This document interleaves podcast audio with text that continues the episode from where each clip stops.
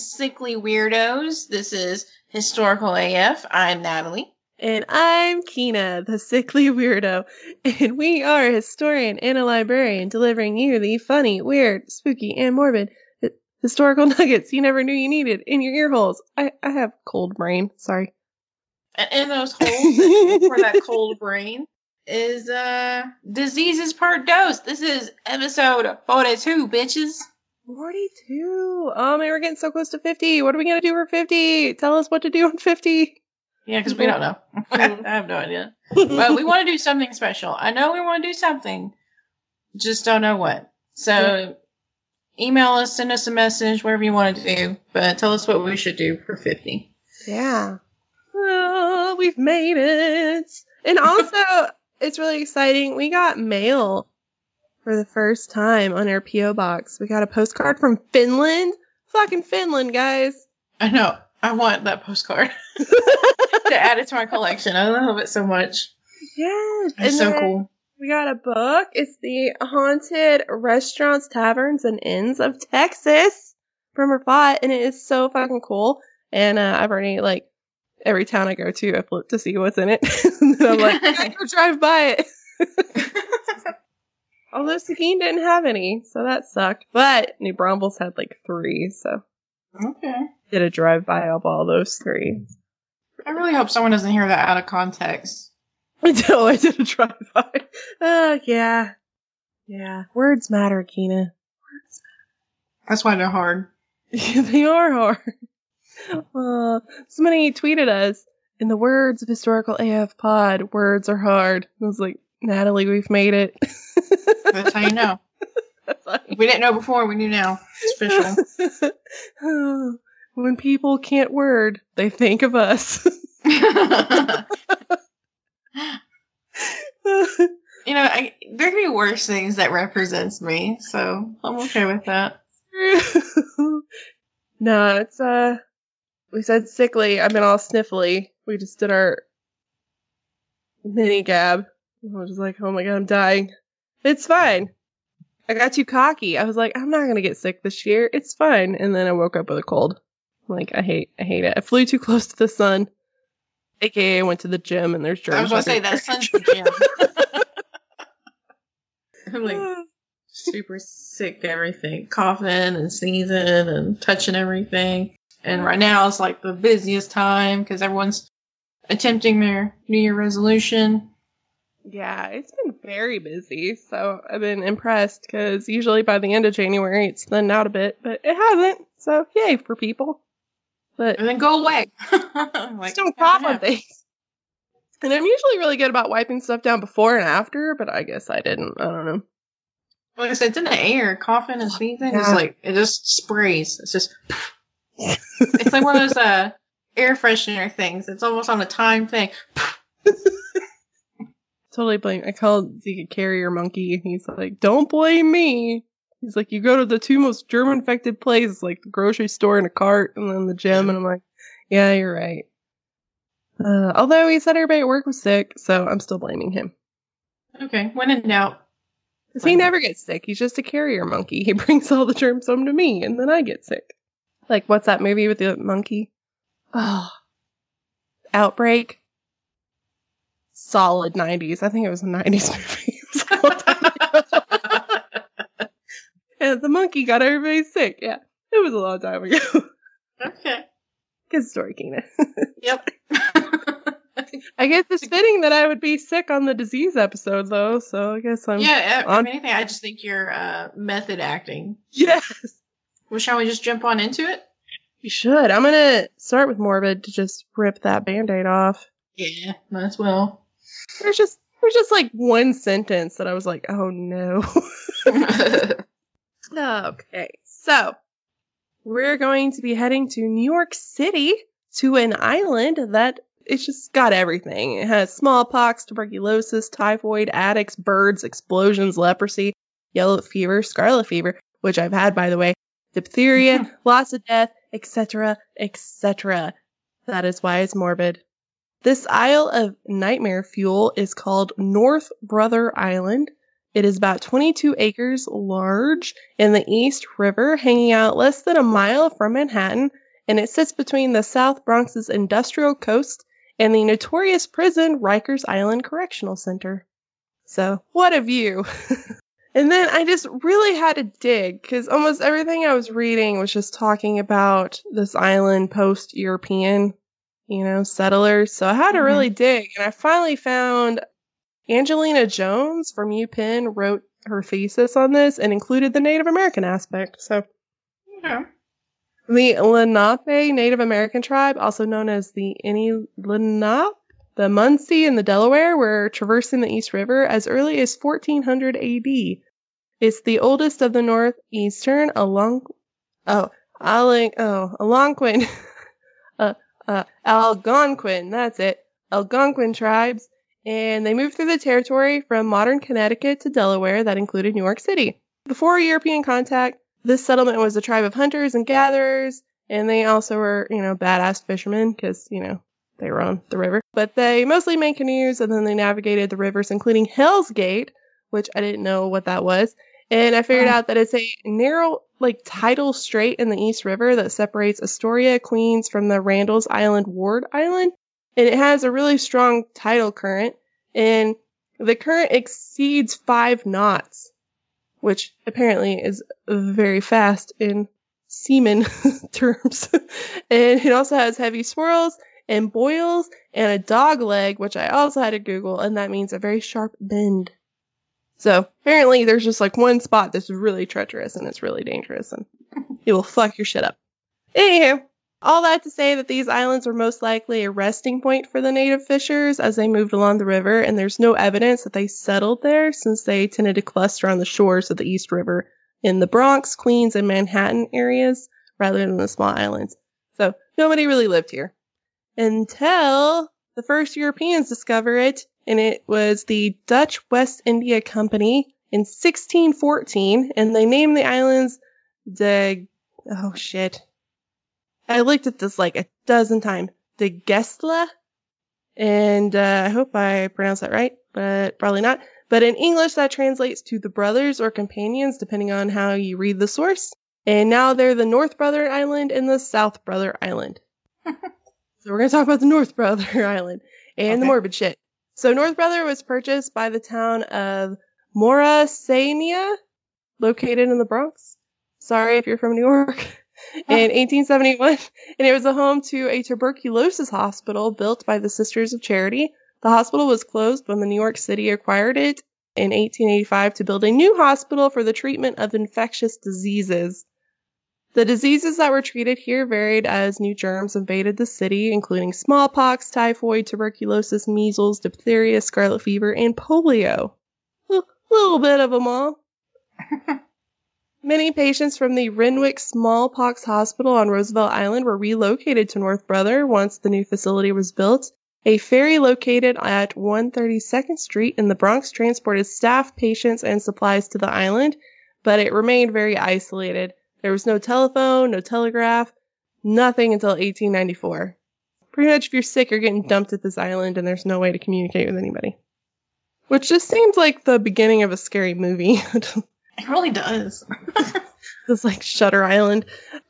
There were also dangers with transporting the sick patients in the winter, and much criticism was voiced after a six month old baby was infected with measles and then died en route to the island from all the cold and the water and the lots of babies. It's very sad.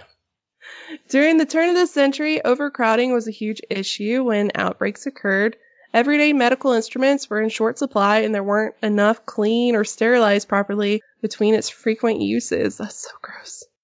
Tents were used, there were not enough beds, and the cloth enclosures were precariously heated with wood burning stoves during the harsh New York winters. So you're in a cloth tent and then you got a wood burn. That's not enough heat. No. No. No. and then, shocker, uh, a lot of them would just end up in flames because cloth tent wood burn stove. This is these these are things I am I'm not that smart, but I'm smart enough to know that doesn't work. The hospital had about 1,200 people in its quarantine during the 1892 typhus outbreak. That's a lot of people. It really is. Okay, here's the really bad one. Okay, so brace yourself. All right. on June 15th, 1904, the men that were on their way to work were on this barge along with a group from St. Mark's Evangelical, Evangelical Lutheran Church, uh, mostly women and children. Yeah. And they all boarded a passenger ship called the General Slocum. 1,000 tickets had been collected, but that didn't include 300 children under the age of 10 that didn't need tickets and the crew. So there was about 1,350 people on board the ship. Everybody was dressed to their best, and that'll be a tragic detail later. Apparently, it was a really beautiful day, and people were playing music and they were dancing. And then during the voyage, the crew on the lower deck spotted smoke rising through the floorboards. They had never ran a fire drill before, and when they ran to try to grab the fire hoses, they were rotten and they just burst, like crumbled in their hands. And the life jackets were also rotten.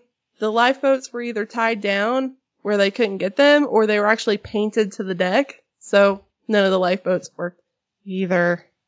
The captain continued his course into the wind instead of running the ship aground on North Brother Island. His reason, he said, was to avoid spreading the fire to the hospital or an oil tank on shore. But him going towards the wind actually fanned the flames and it made them even bigger. Many passengers who jumped were taken to the bottom of the river due to the heavy garments they were wearing. I remember they were dressed all nice. Yeah. And then the other ones were caught in the current of Hell's Gate that we talked about before. Those that stayed on board were consumed by flames or they were trampled. One woman gave birth during the mayhem and she hurled herself overboard with her newborn in her arms and they both died immediately. Oh, so sad. Not the babies. Why are there so many babies? Why am I doing this myself? Okay. So the Slocum was eventually beached on North Brother, where patients with typhoid and other contagious diseases were being quarantined at that time. Staff tried to pump water to douse the flames. Nurses threw debris for passengers to cling to, while others tossed ropes and life preservers to the people. Some nurses actually dove into the water to bat or like pull the badly burned passengers to safety. In the end, the dead were lined up along the shoreline. An estimated 1,021 people died. There were only 321 survivors. It is the deadliest disaster to ever hit New York before 9/11. So sad. So, uh, how do I come back from that? I don't. We're gonna talk about typhoid. I know. I'm just thinking to cause the the boat to crash lands instead of Mm. driving into the wind. Like I get the concept, but like which would have really been better? Because I mean, Mhm. I understand you don't want to cause an oil spill or Mm-hmm. you know or whatever is closest to the land, depending on where he's going to crash. But Mm-hmm. just trying to think of like which would was this really the best solution? Was the Yeah, it was a perfect storm of just every worst case scenario all at the same time. Like And- nothing working, nobody knowing how to do anything, the ropes, the yeah. fire hoses disintegrating, just literally everything So safety checks are annoying but necessary. necessary. And from a lot of things I read was that it was overcrowded too. They had way too many people on the ship too, so it was just Yeah.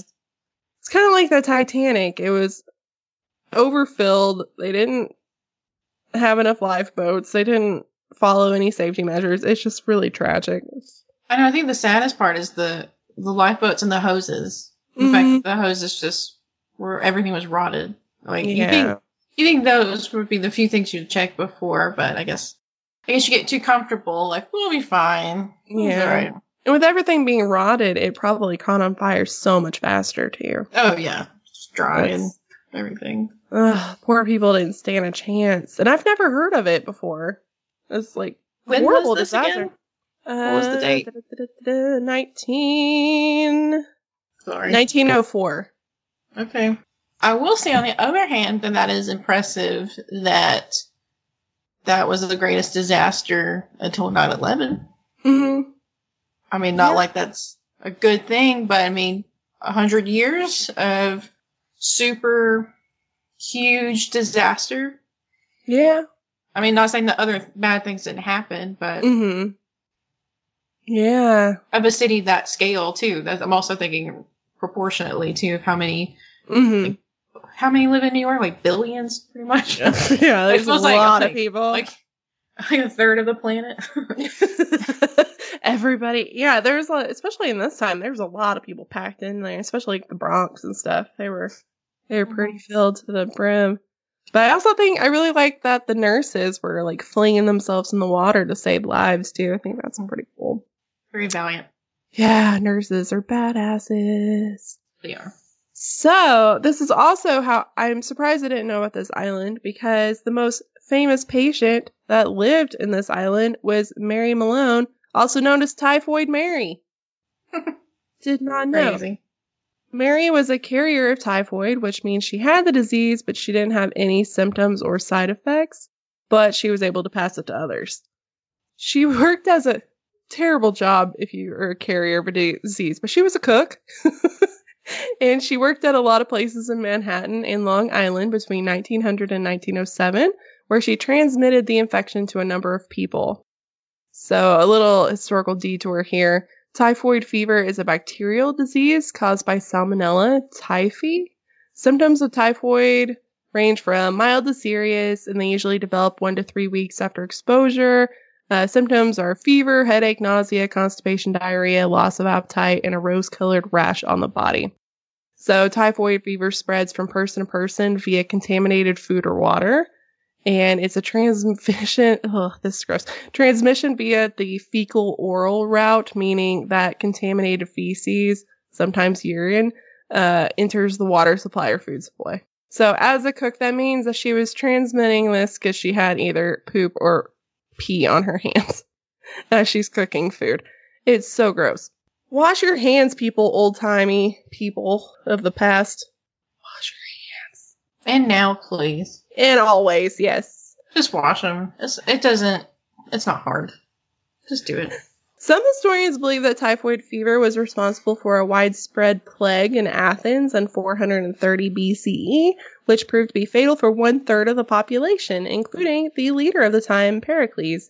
His successor, Th- oh god, I used to know how to say it, Thucydides, also contracted the same disease, but it did not prove fatal. Jamestown, an English colony in Virginia, is also thought by some historians to have died out as a result of typhoid fever. The fever proved fatal for more than 6,000 settlers between 1607 and 1624, and it may have been responsible for eliminating the entire colony. Uh, military and war environments often have been subjected to the presence of typhoid fever throughout history, and in excess of 80,000 soldiers died as a result of it, or dysentery in the American Civil War. That is a lot of people. I mean, I knew a lot of people died in the Civil War, but I didn't realize that many died from this alone. Yeah. No, that's. Just wash your hands. Yeah. And then likewise, the Spanish American War led to infections of typhoid both in the field and in the training camps. So, anyway, historical detour over. But when six members of a wealthy banker's family, Charles Warren, uh, contracted typhoid fever while vacationing in Long Island's Oyster Bay in the summer of 1906, people lost their goddamn minds because at this point they thought the disease was like only in the slums and only poor, dirty people had it. And they were like, "La gasp! Us fancy people have typhoid. What is happening?" So they were concerned about the outbreak, and he was upset because he thought that this would prevent him from leasing his summer house again. Oh, poor you, you little little rich man can't rent your house because of some typhoid. So he hired George Soper, Soper, a freelance sanitary engineer who had inves- investigated other sources of typhoid fever outbreaks to determine the cause. Although everything from the house's plumbing to the local shellfish supply came up negative, he actually found the cause. It was Malone. The cook had worked for the Warrens weeks before the outbreak, and he researched her employment history and found that seven families for whom she had cooked for since 1900 had reported cases of typhoid fever, which had resulted in the infection of 22 people and the death of one girl. Oh my gosh. It's really sad. So doctors theorize that she passed along the germs by failing to vigorously scrub her hands before handling food. However, since the elevated temperatures necessary to cook food would have killed the bacteria, people are wondering how she could have transferred the germs. He found the answer in one of her most popular dessert dishes, ice cream with raw peaches cut up and frozen in it. Ah, that'll do it. Yeah, there was nothing there to kill it. So that's how it happened. In 1907, she was taken into custody by police officers, and the health department gave her an ultimatum either have her gallbladder removed, which is where typhoid germs live apparently, or be exiled to North Brother Island. She refused to have surgery, which was risky and unpredictable at that time. No shit. And yeah, so, like I don't actually blame her on that one. yeah. So she was like, oh, fine, I'm going. So then they placed her at the hospital for three years. She resided in a bungalow away from the main hospital buildings and lived alone except for her dog as her only companion, which is really sad. Or an intro introvert's dream. Mm. I'm Oh, like, like I'm kind of feeling half and half. I'm like, that kind of sounds like amazing. Like, just send me books, send me art supplies, and I'll be like, sure, and just give me a cat. Um, and then, and yeah, and then every once in a while, I'm like, I kind of wish I had a friend. I guess I'll just read another chapter, and then, and then I'll be fine again. Yeah. Well, unfortunately, she did not enjoy it. So, after a lengthy court battle where she described her life as a prisoner, she was uh-huh. released from the hospital in 1910. She wrote, Why should I be banished like a leper and compelled to live in solitary confinement with only the or only the loyalty of my dog for a companion? There is some speculation that William Randolph Hearst actually bankrolled her court case and helped her get released, so that was just like an extra fun fact. Yeah. But she immediately went back to work under the pseudonym of Mrs. Brown at Sloane Maternity Hospital.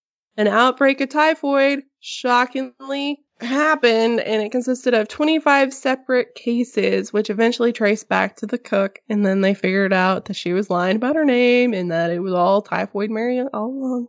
She was sent back to North Brother Island in 1915 to live the rest of her life there. She began working in the hospital in 1918. She became a nurse and then finally a lab assistant.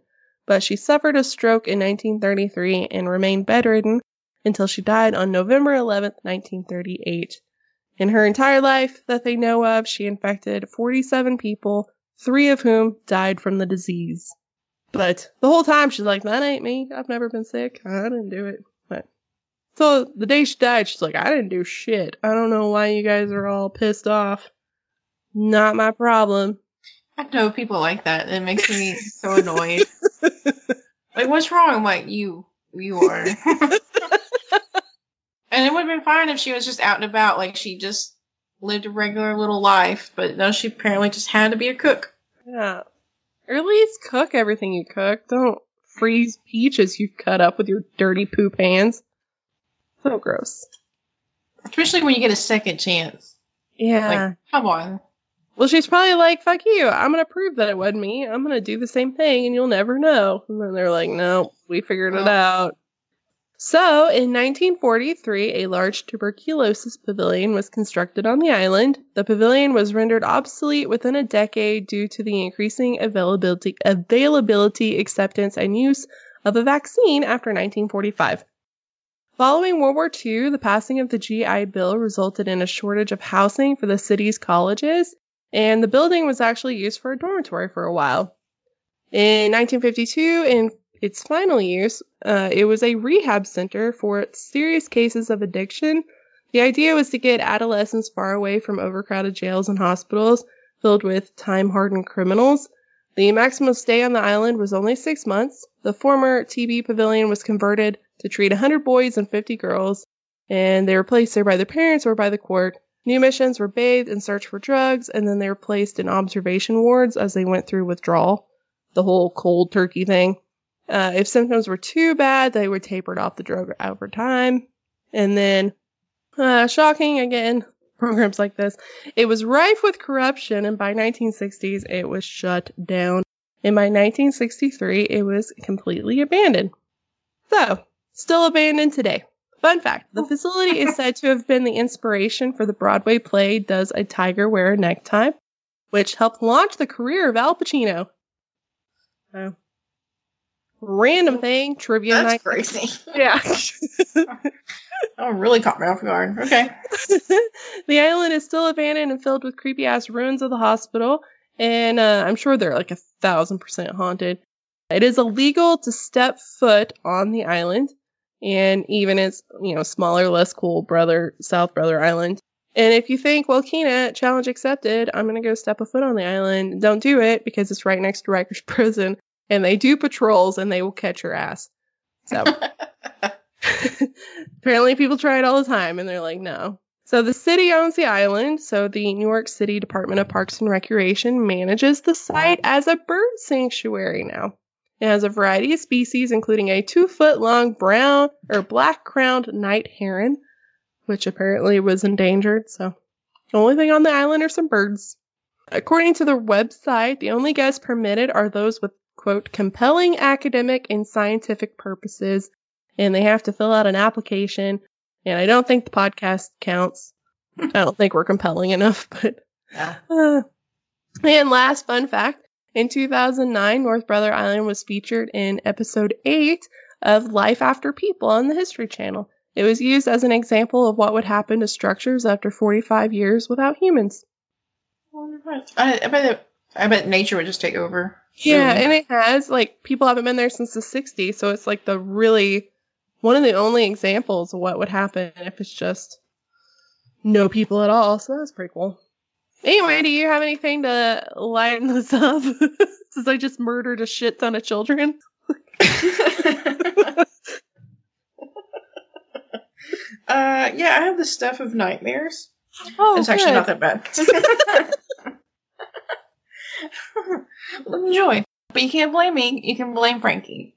Because he's the one that sent us the story. Oh, good. And it's pretty interesting. And I found this article all about it. So, chainsaws. You know, what do you think?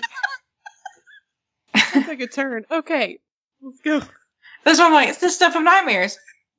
Chainsaw. Uh, what do you think when you hear the word chainsaw or the phrase? Well, since we're talking about diseases so much, I'm thinking like amputations. Am I close? Otherwise, I would. Yeah. In the ballpark. Okay. Or trees. so, like in horror movies, you know, Leatherface. You apparently that's an Airbnb where they filmed Texas Chainsaw down here. It's an Airbnb. No, no, no. I'm not. I don't accept that. Just gonna repress that and never think about that again. 'cause Oh, don't that's want. a terrible detour. But so that's loosely based on Ed Gein, and he's from Wisconsin. Mhm. And we were talking about Texas Chainsaw, and Zeke's like, you know, that happened in Wisconsin. I was like, yeah, it's the dude with the nipple belt. And he's like, what the fuck are you talking about? I'm like, he made a belt out of nipples. And he's like, how do you know that? Nobody knows that. Like, what is wrong with you? I'm like, I, I, I listen to a lot of podcasts. so he was not impressed by my knowledge of Ed Gein's nipple belt. no one needs to really know that. It stuck in my head. He had other things that I can't remember, but that one that burned in my head. Is it because it's about nips? I don't know. It's just such a random thing. Why would you make a bel- belt out of that? Why? Why? Why? Why? Why? I guess why not? Anyway, chainsaws. It's kind of like a bad taste in my mouth. Like that is just awful. Like that's just okay. Yeah. like that's what that thinking about that does. Like, oh, just, why? Anyways, so here's a word I'm gonna butcher, and it's symphysiotomy. Sounds great to me. Symphysiotomy. I know I'm putting too much on a Tommy because it's like otomy, like Too much symphysiotomy. emphasis on the wrong syllable. Yeah, it's called Southern. um, it's it's basically childbirth, and chainsaw was invented originally to help with childbirth. no. Yeah, No. thank you, Frankie. Oh god. But don't picture, which I'm sure you are, and I'm glad you did because I wanted to give you that moment. don't picture the engine running, huge gas guzzling, or whatever it takes to power those things now. Uh, chainsaw. Think more like a little handheld turkey carver Oh, chainsaw. that- that's not much better. It's not, but it's like cuter. That's cute. I don't know. Put a Hello Kitty on and everything's fine. I don't need anything that needs to be revved up with little sharp teeth in my nether regions. No. See, it's gonna it's gonna happen, or at least back then it did happen.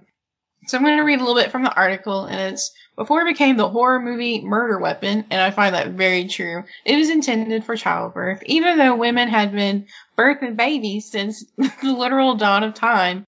Childbirth in the late 18th century was still pretty messy because you know they didn't have anesthesia and the hospital of course wasn't hygienic because you know washing hands and clean water is important the We theme cannot of say today. enough. Yeah.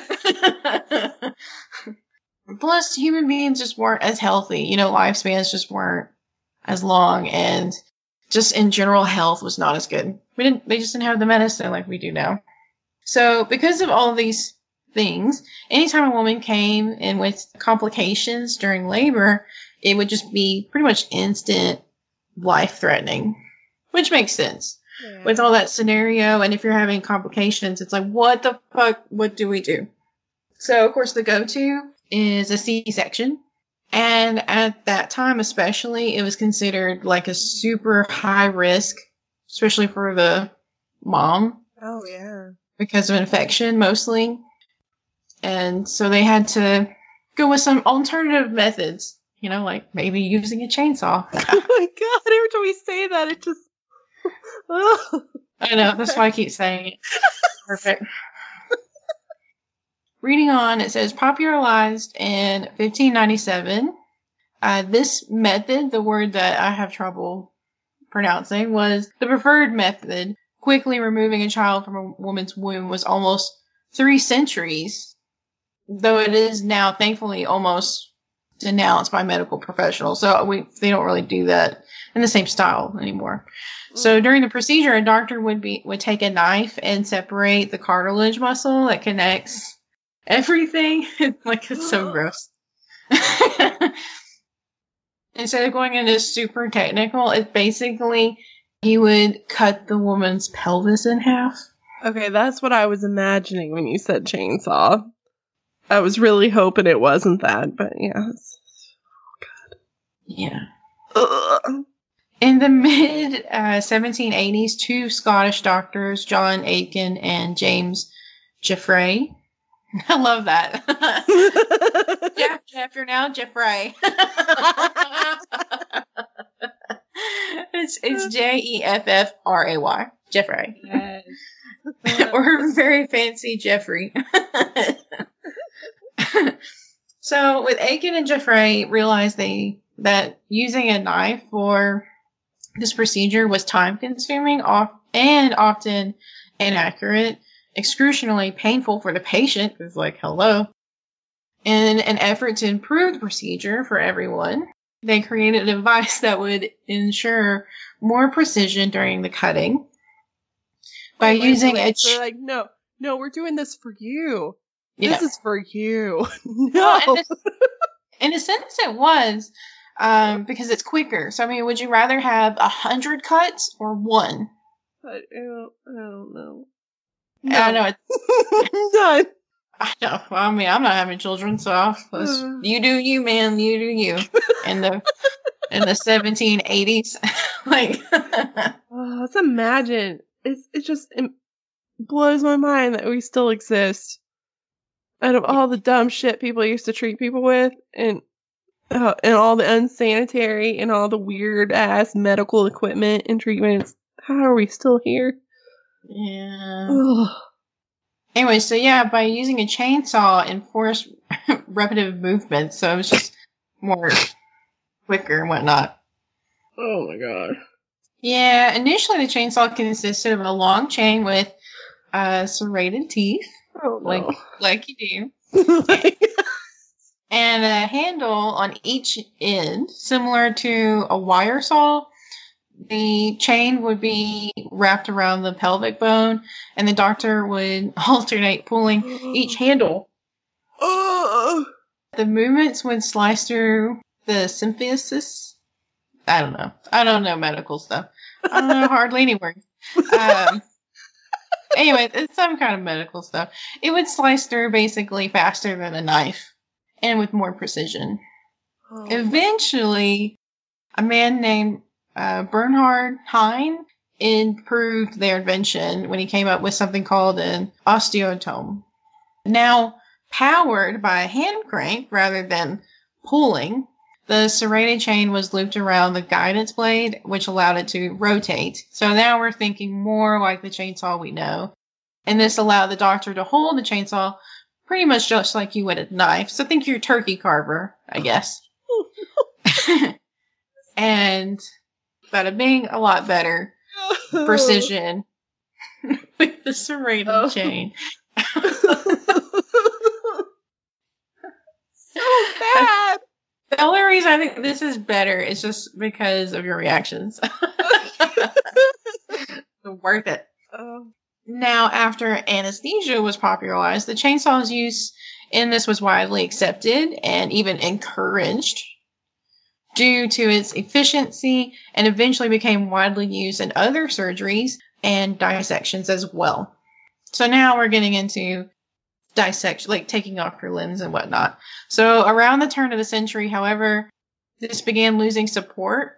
A rise in hospital hygiene and general anesthesia made C-section safer, and doctors realized that there was less risk of long-term complications. After all, recovering from a broken pelvis took a lot longer than recovering from a few stitches, and you were more likely to be able to walk after a C-section.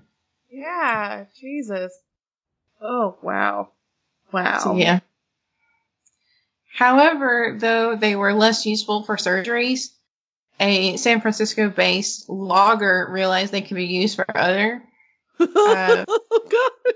used for felling giant redwood trees. You weren't kidding. Is this oh my God. He modeled his patent for the endless chain saw. And it's like I love that. It's endless chain saw. Like it's three three things.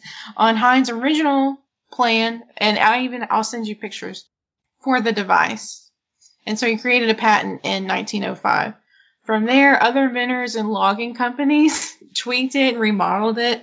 And basically that's how we have our chainsaw of today. How? How did a pelvic bone come before a tree with a chainsaw? How did somebody look at a a pelvic bone and be like, that needs a chainsaw? But nobody looked at a tree and was like, huh. Uh, Uh, don't fix what ain't broke. An axe works pretty good. this I'm gonna send you the image of our terrible little friend. I can't imagine somebody. Oh my god. That is the stuff of nightmares. That's Oh. kind of cute.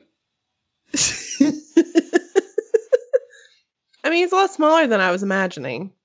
Yeah, it really is. It's like a just like a slightly large cooking knife size. Yeah. But with but and it's even in that knife shape with a knife handle. But just imagine around a knife is a chain.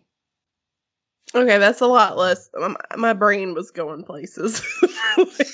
Well, that's that's one. That's part of the fun. And two, I mean, it, and again, it was as crazy as it is. It was safer than using regular knives, and who knows if they could sharpen it as well as we do today too. Because again, it's like, do you want a hundred cuts or do you want like two? Man, it's all just all a bunch of scary shit. I can't, I can't even imagine. Well, and some wonder like how many women died in childbirth or or just trying to recover from that too. That's why I really mm-hmm. want to know. Actually, I don't. That's why I didn't look it up, but I'm curious. Thanks, Oh, Frankie, Thanks, Frankie. I think. for birth and nightmares. Uh, no, nobody wants to go back to those times. With if you need surgery, you're glad for modern medicine. Mm-mm. I know, and without back. anesthesia. Ugh. I'll never complain about anesthesia again because I hate it because I get nauseous. Yeah, I'm like the one person that I'm just barfing the second I wake up until like like two hours. I hate it, but now I'm like, no, I didn't feel anything, so that's great. Mhm. Basically, My favorite thing is my first surgery ever was they get you in the room and I'm so awkward anyway. I'm like, this doesn't look like Grey's Anatomy. And they're like, okay. And then they're like, what do you like to do? What are your hobbies? I'm like, well, I just painted my dog's head on Napoleon's body. And that was right when they put me under. And I'm like, they probably had follow up questions, but I was just like out. so I make it weird. Yeah. I don't have anything else to add to this because that's nightmare fuel enough. Uh, yeah. All right, so I'm gonna wrap this up with my historical. I'm gonna I'm making this all about me. It's about, but not really. It's about autoimmune diseases. And I It's actually learned a lot. Yeah, it's about me, but I learned a lot, and I was really shocked. So, an autoimmune disease is a condition where your immune system mistakenly attacks your body. It's like a real fucked up whoops situation. Like, whoops, sorry. Immune system is like a little bitty army that stands guard against germs and bacteria and viruses. And when it senses a foreign invader, it sends out your little army and the little fighter cells attack them, you know? But normally when your immune system can tell the difference between the foreign cells and your own cells, you know, they're doing their job. But if you have an autoimmune disease, the immune system is like an army of the village people you see in movies that don't know how to hold a mm-hmm. stick, let alone like a sword. And then somebody comes in, is like, I'm gonna teach you how to, you know, I'm gonna make a man out of you and teach you how to fight. Well, then they never learn. So they're just like the dumb little army people. So these little fighters just fight everything. They don't even try to differentiate the germs from, say, your kidney. So to them, it's all the same. More scientific terms, they mistake part of your body as a foreign object, and then they release proteins called autoantibodies that attack healthy cells. My immune system be dumb, y'all. It's not smart. Uh, some autoimmune diseases target one organ, like type 1 diabetes damages the pancreas, and then other diseases, like my fun combo, just affects the entire body. So, just depends on what you got. Uh. So, for context, the National Institute of Health, or NIH, estimates that there are more than 80 kinds of autoimmune diseases known right now. Women get autoimmune diseases at a rate about 2 to 1 compared to men. And then some autoimmune diseases like RA, lupus, multiple sclerosis are more common in women of Hispanic, African American, and Native American descent. And then these diseases are also among the most common causes of death of all women under 65, which is also kind of scary to think about. It is. I'm like, that's kind of terrifying. That's a lot of people, yeah. Certain autoimmune diseases like multiple sclerosis and lupus run in families. That doesn't mean that everybody's going to have it, but you'll be a carrier. And sometimes it takes a trigger to trigger it in somebody. So, like in my family, we all carry the susceptibility, susceptibility to it. Like I got it, but my sister didn't. You might hmm. have it, but you're not necessarily going to get it. And then other risk factors include environmental triggers such as viruses, bacteria, and perhaps nutritional factors. Uh, research in the last decade has suggested that B cells, which is a kind of a white blood cell, might have a strong influence in the development and progression of certain autoimmune diseases. So in my case, I wasn't sick until I lived in a house with mold. And then after I got sick from mold, I was never the same. So I had RA as a kid, I had JRA, and then I grew out of it because sometimes you just never have it again. But I developed a second kind of RA as an adult after living in the house with mold. It's really fucked up. anyway, so according to NIH, up to 23.5 million Americans, that's more than 7% of the entire population of the USA, suffers from an autoimmune disease. And they're saying it's ra- like rising at a like astronomical rate and they're saying like 2034 they're expecting it to go up like 37% it's crazy. And That's it's the yeah and it's the third most common disease after cancer and heart disease. All right, definitely did not know that one. yeah it's wild. Damn. and for many people living with an autoimmune disease it can take several years and visits to multiple doctors but to get a diagnosis. So usually it's anywhere between five to eight years, typically on average, to get diagnosed. Uh, it took 12 years for me to get the actual diagnosis. I was misdiagnosed three times. So, uh, nine doctors, 12 years, three misdiagnoses, and like the medical debt. Me personally, and that's average. So I'm completely average and it's horrible. Early symptoms for most autoimmunes are fatigue, joint pain, muscle pain, fever, and weight changes. Other symptoms depend on which part of your body is impacted, and some of the symptoms are non-specific, and many patients are misdiagnosed. And to make things even worse, a lot of the time symptoms don't appear in these diseases until you're in the advanced stage, and then you have irreversible damage already done. Early diagnosis and treatment can stop severe damage and help, you know, organs and tissues be safe. And some people can actually go into remission. So it's not all doom and gloom. And then Just treatment. semi-doom. So now for some history. Yay, because that's why we're here. Autoimmune diseases have been around as long as humans have. There have been skeletal remains from thousands and thousands of years ago that prove that they Aliens. have one. Oh, sorry. wrong, wrong answer. My bad. So they prove that they existed, but they weren't quote unquote discovered until much, much later. And I'm talking like this dude died in 1983. That puts that in context. This has always been around, but nobody put a name to it till 1950s. Um, Oh wow. so yeah, so this guy's name's Henry George uh, Kunkel, and he's the father of immunopathology, and he was the first to discover a variety of abnormal immune relationships in people with RA and other autoimmunes, and he laid the groundwork for studies in autoimmune disorders in the 50s. That just blows my mind. So, like I said in the beginning, I'm gonna make this about me. So, I have a thing called mixed connective tissue disorder, or MCTD, with overlapping rheumatoid arthritis and lupus, which is a real mouthful. But uh, MCTD is a term that is characterized as an individual disease in 1972, and it's a diagnosis that combines features of multiple diseases like scleroderma, my myositis, lupus RA, and then a bunch of other stuff. So it's basically an overlap syndrome. So I have RA and lupus, but they overlap symptoms. Since I love history, I found it kind of fitting that I have one of the oldest diseases known to man, RA. So the rest of this is going to be about RA. Great. we don't have part of history inside of you. Yeah. so the Egyptians, Macedonians, and Greeks all have like remains that were found and studied in the 19th and 20th centuries by Egyptologists that prove they had articular lesions with eburnations of bone, which I had to Google, and that means signs of degenerative processes in the bone. And those all suggest that they have RA. So bones from like forever have all had signs of it. And then they've also found symmetrical polyarticular erosive arthritis consistent with RA in Native American remains that date from as far back as 4500 BCE. That's a long ass time ago. In 1500 BCE, the Ebers Papyrus described a condition that is similar to RA, which is probably the first written reference to this disease. G. Elliot, in his studies, found that RA was a very prevalent disease among the Egyptians.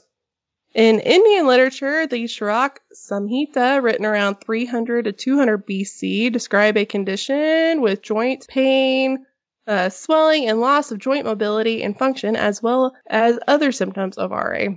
In the Ayurvedic medical texts from 123 AD refer to the same symptoms with an added occasional fever, which ma- like matches the rheumatic fever that's part of RA. I cannot talk. And then our man Hippocrates, the father of modern medicine, was quoted saying, It is incredible how fast the mischief spreads. More than 2,300 years ago, referring to a condition in arthritic nature with the onset occurring in the mid 30s, affecting first the hands, the feet, followed by the elbows, the knees, and spoiler alert, he's talking about RA. Medieval European physicians, which I'm so glad I never had to deal with, attributed joint maladies to a flux of congested humors, which, you know, Kaden talked about last episode. And they believed that bad humors dripped into the affected joints, and that's what caused RA. so gross. Despite all this ancient evidence of RA, the first formal evidence appears in 1591 by French physician, uh, oh god, French, uh, Guillaume de Baillou, who applied an age-old term rheumatism to the condition characterized by swelling, stiffness, and you guessed it, pain. It has been hypothesized that there was an increase in these conditions associated with post-Columbian Europe. Tobacco is a known risk factor for the development of RA, and it was introduced to Europeans from the New World.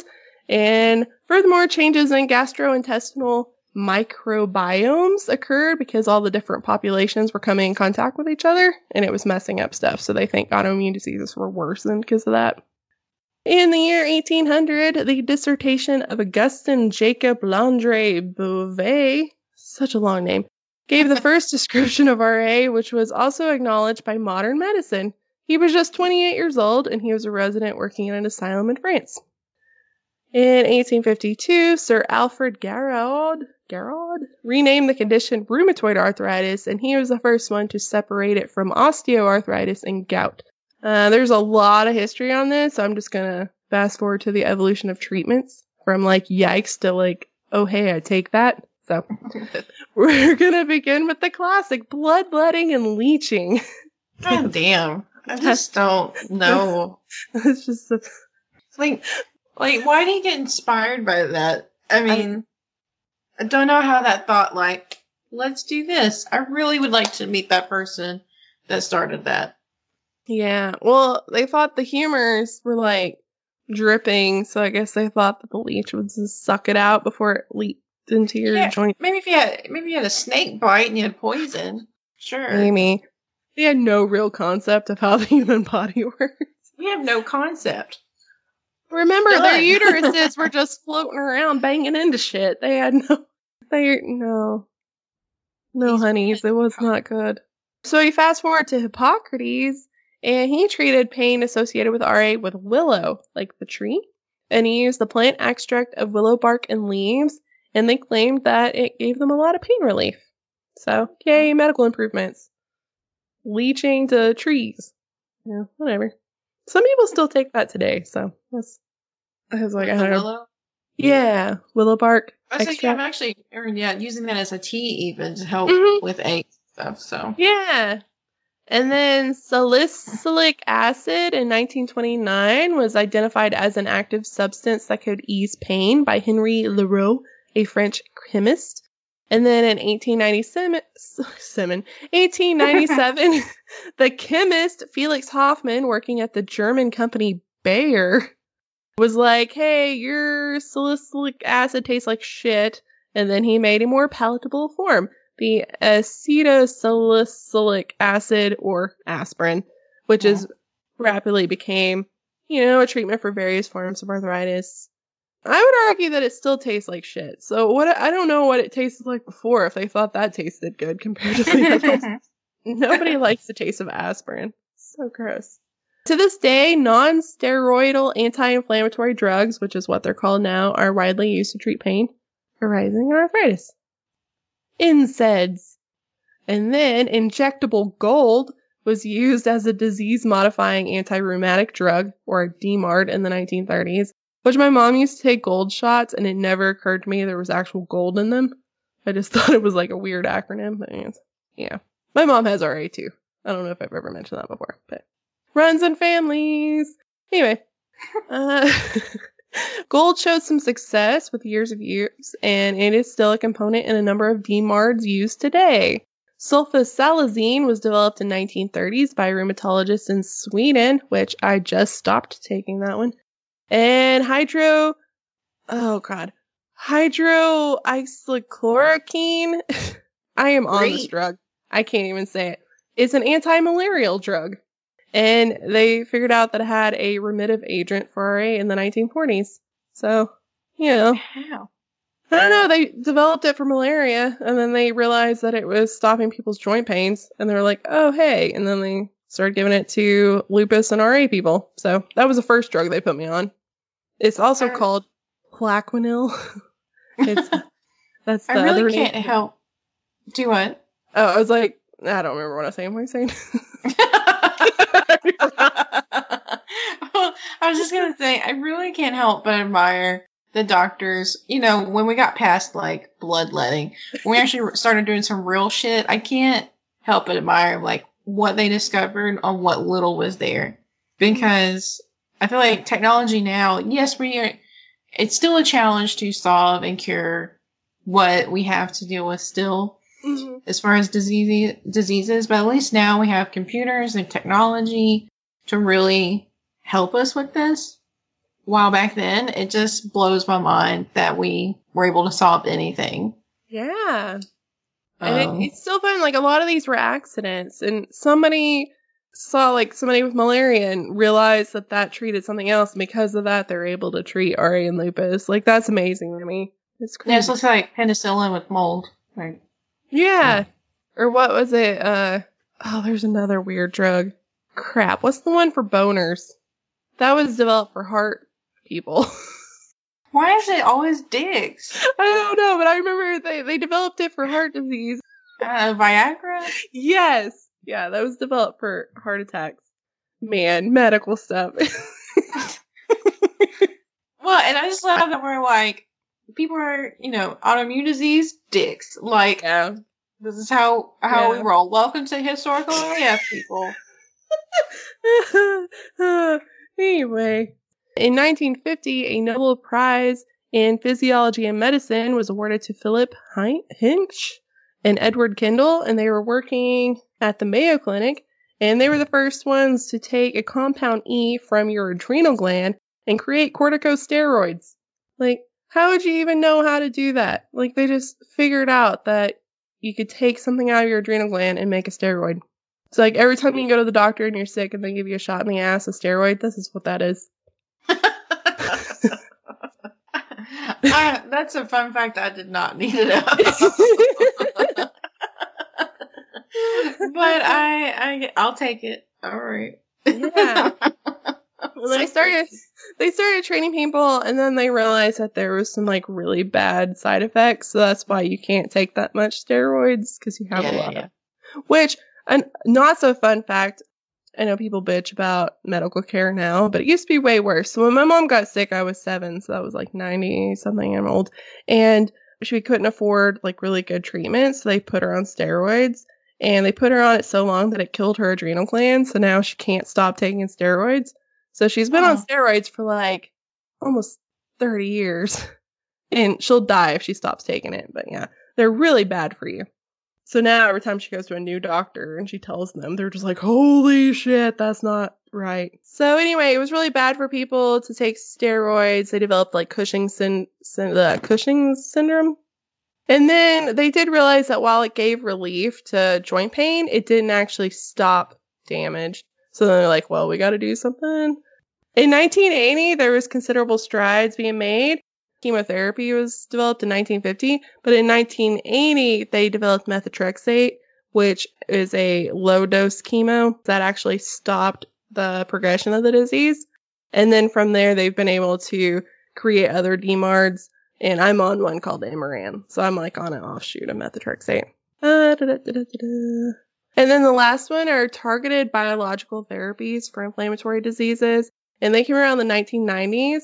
So they basically synthesized a drug from a biological source. So when you see commercials that are like Humira and Enbrel, that's that's what that is. They're called biologics. Um, and then just like a little fun fact to end with, RA is depicted in Peter Paul Rubens' painting of the Three Graces. So like in the hands, they're all deformed and stuff from severe RA. Lucille O'Ball had RA. When she was a teenager, she had severe flare-ups that kept her from walking. Once her pain was controlled, she moved to Hollywood and became the first lady of television. And I have read sources that said like in between takes, she would lay down in a room and put like a washcloth on her face and just kind of like lay there and then just turn it on and then be hilarious. I can't oh. imagine being in that much pain and being that funny. It's crazy. Pierre Auguste Renoir, he was a pioneer impressionist painter and he developed RA and in his later paintings he couldn't even hold his paintbrush anymore, so they just taped him to his hand. like he was so committed that he was like, fuck it, just tape it. You got this. Yeah. Just, just do do what you can. oh man. And then just to end it on so an autoimmune disease is an invisible disease. So anybody that has it, you can't see it. So I look completely fine all the time. I might be like dying inside, but I look fine. And there's like things people say to you and they say it to everybody. And I asked it, I'm in a support group on Facebook and I asked people, I'm like, what's the one thing that people say to you all the time that you're like, please stop. So they made me a list and it, and it got long, but I'm going to try to sum it up. But I will add that when you do get sick with something, it's like the stages of mourning. So at first you're like in denial, like, oh, there's nothing wrong with me. And then you're pissed off, like, why is this me? And then you get like bargaining, like, I'll do anything if I'm healthy and blah, blah, blah. And then you're depressed for a while. And then you just accept it. So now I think it's funny. But when you're like in the earlier things, people get kind of really upset when they hear these things. Now I'm just like, come on, man. So then everyone's like, but you don't look sick. It's not a good look. You're still sick? That one sucks. If you lost weight, you'd feel better. That's the way to get punched in the throat. Try apple cider vinegar. How about some coconut oil? Essential oils. Cut out the meat. Don't eat gluten. Don't forget the turmeric. Do a yoga and chug some green tea. Uh, it's all in your head. Mind over matter. Have you tried exercising? Drink more water. You're young. You shouldn't be in this much pain. You don't have arthritis. That's for old people. I had arthritis and took a high dose of antibiotics for two weeks, and now I don't have it. You should try that. You look so tired. You move pretty good for someone with a handicap sticker. Vitamins really help. You shouldn't be taking medication. It's bad for you. You look fine. I don't see how you're in pain if you look this fine. You don't look, or you don't know what pain is. Wait till you're my age. Oh, you're one of those people that looks at WebMD and thinks you're dying. oh, you look good today. You must be all better, right? Have you tried praying about it? Oh, Jesus, people. Wow, it's always something with you, huh? Yeah, I've heard that a few times. Uh, I know someone with your condition and they can just work and function just fine. It could always be worse.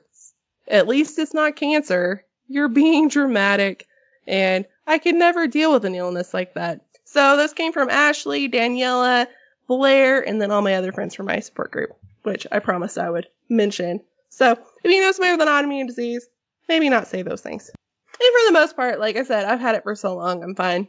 Like, I have it under control. I'm on lots of good drugs. Good days, bad days, all that. But yeah, I learned a lot. I didn't know about the history of some of the stuff. And uh yeah. I love the assumption of the exercise, more water, Yeah. uh, diet and stuff. Like even though I'm chunky, I'm a curvy person, and I'm vegetarian, people continue to tell. Sometimes will tell me, like, do you get enough protein? Do you get, uh, or like, do I know how to diet? And like, you know, just like the you don't look like a girl that don't eat meat. I'm like, well, look, I don't eat meat, but I like cake too. God damn it! But I'll eat a salad. Oh Like, yeah. I, I just wanted both. Okay. Yeah, people are very, and that's why I get so frustrated. Like my doctor in Little Rock just kept saying, "You just got to lose weight. You need to work out more." And I'm like, "I do work out," and I was like, "I'm just in so much pain all the time." And well, then did you go to a dermatologist though? Too. oh no, I went to everybody. I went to, Okay. Uh, I went to a rheumatologist in Little Rock. I went to my PCM, and then I I saw a dermatologist too because lupus gives you a rash. But um, yeah, I saw a bunch of different people, and they all kind of were just like, eh. But it's because my blood work was at the very high of normal, and it wasn't reg like they were like, oh, you're fine, you're in the normal range. But because most ranges don't take in consideration a lot of factors and stuff. So my doctor here was like, yeah, you're one thing, like my SED rate's really, really, really high. And my C reactive protein's really, really, really high, but my rheumatoid factor was low. So they're like, oh, you can't have RA. But it's all very complicated. I really lucked out the doctor that I got here, just being, because I had never heard about mixed connective tissue disease in my entire life. So, yeah, I'm doing really well because whenever I moved down here, stress makes things worse. And with the move and grad school, it was really bad. And like my left hand, I couldn't straighten out. And now I can almost straighten out completely. So it's getting much better. My little, my grandma hands are getting better. Now it's just my middle finger doesn't straighten out completely. It goes- Damn, that's the best one. I know. Uh, on good days, that's what I was saying the other day. I'm like, oh look, it's straightened out. It feels so good. Now I'm I'm sick. So great. It's great. It's great. But yeah, my little history of autoimmune is I didn't know a lot of it. So It also makes me think of my cousin. He has degenerative arthritis on his ankle, and he is only 30. And he's had this arthritis since he was 20. hmm So, and kind of the same, like, it, his ankle looks fine, and people won't know that he's in a lot of pain. His medicine brings down his immune system, so he has pneumonia like every other year. And when Mhm. he has that, it's almost like death, basically, because Mhm. his immune system's so low. And I don't know how much lash he ever gets. He and he's a chef, so he just he's on his feet like twelve hours a day. Oh no. I I mean you you, you might pity, but he it's his choice though. Yeah, He- yeah. He refuses to do anything else, and Mm. his he wants to eventually run and own his own restaurant, but when that until that happens though, he's gonna work himself to death. He's like, I'm gonna keep working until I can't anymore, and then I'll try to just run the place. I'm like, okay, Yeah. makes sense.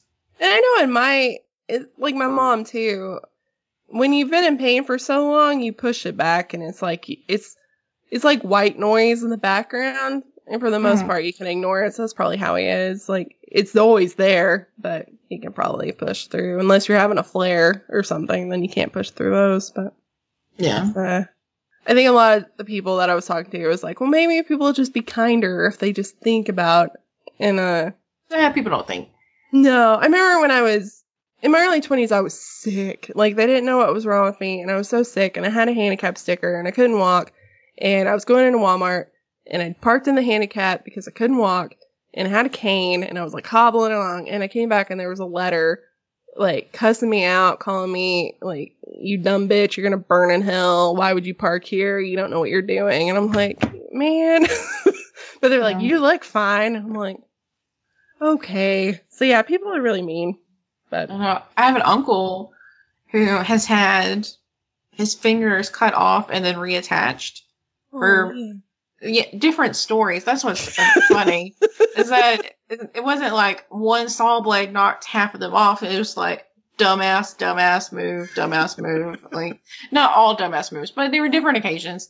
Anyways, he actually potentially could have a parking sticker, especially at the grocery store, because carrying heavy bags or something, he's not really supposed to keep a lot of weight on his fingers for a long period of time.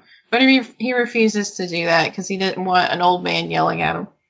yeah, yeah, it's it's true. I got I got carded one time. A cop came up. Cause yeah, it puts it on your life in Arkansas at least. I don't know how every state is, but my license says disabled persons on the back, and you have paperwork that goes with your placard. And I had somebody ask for him one time. I was like, "Are you kidding me?" Yeah, it really sucks. And then, fun fact, they never take it off your license. So once I got a little better, and I was like, "Can I take this off?" They're like, "No." My license still says disabled person. Milk it. That's what I think. Yeah, I try not to. I know people have a lot of worse. But there's day everybody has a bad day. But it's uh you always look for the more good days than bad. But uh I like to pretend I don't have anything wrong with me, so this will be the one time I talk about it a lot and then I'll be done. No. Yeah. You mentioned it like every, you mentioned it on like every other episode. No, this isn't the only time. God, well, I'm But that's always at okay. the doctor. Yeah, it sucks, but it's fine. It's part of my life. It's anyway. Hope you guys enjoyed uh diseases part two. I learned a lot. I know I did, yeah. And chainsaws, man, where Oh, they yeah. started. I'm gonna have nightmares. Thanks, Frankie. That's I why know. he did it too. He knew it. And I'm so glad we have C sections that we know of today versus that whatever fucked up method, whatever it's called, symphotomy, symphosomy, something like that. Ouch. That just sounds so painful. I know breaking your pelvis, goddamn, I don't. in mm. half. No, how do, how do you walk after that? You don't. You don't. Yeah, you don't. Jesus. That's that's awful. No thanks. All right. Oh, we have a shout out this week. We uh have a new Patreon, a new Majestic AF, and it is Monica. She is a fellow Arkansan, and she does a photography that posts in the Speakeasy. Oh, really cool. That's awesome. Yeah, yeah, yeah. So, if you're in our Speakeasy, look out for her post because she does little little photography packages. Shout out to Monica. I'm so glad you're with us. Hopefully Yes. you're still with us after this episode of crazy diseases and chainsaws. God damn. Yes. And also, if you want to join Patreon and be cool like Monica and be entered in to win our contest, that's patreon.com slash historical AF pod. Do it. Do it right now. Because it's amazing. We have so Yeah. much cool stuff. I know. This week alone, we got everything going up. We got book chats. We got the art history episode. We got deleted scenes, bloopers, drunk dive. Like everything's going up this week. So it's a good God time. damn. I know there's a lot of stuff. It's gonna be email after email, guys. Notification. Sorry, sorry, not sorry. yeah. Good times. And of course, if you would like, you feel free to check out our social media. Of course, Instagram, Twitter, and Facebook at historical AF. And of course, send us your stuff. Like when we ask a question, it's not rhetorical. This is demands, and we need feedback. This is we're ca- we're getting data. Okay. this is an experiment, and y'all are our guinea pigs Yeah. please. And um and so you can send us your emails and at historicalaf at gmail.com and we want you know what's happening in your hometown or what has happened i shouldn't say is it spooky or is it just weird or do you want to say i live here find stuff out that's all good because we like to we need to discover new things we have Yeah. add Oh yes. Yes, yes, yes, yes. so much. Wait, did you say historical AF? Yeah, historical AF pod at gmail. oh excuse me Yeah. it's the is everything historical af except for No, Gmail? everything's pod. historical everything. af pod Uh-huh. Everything. Yeah. Okay, historical AF pod at all of our major. Well, we're historical AF. I just forget Yeah. the podcast part because Yeah. that's just kind of extra. Yeah. Like it's obvious. So yeah. Or just you, four episodes ago, whenever it was correct, just use that. That's fine. yes. Well, thanks for listening, guys. We'll be back next week with another awesome episode with another awesome guest. I know. I'm super excited. Me too. I'm not gonna spoil it, but we're we're finally gonna talk to someone that I know. I'm really excited about the topic. So yeah, it's gonna be a good one. All right. We'll see you next week. Okay. Bye. Bye, Z's.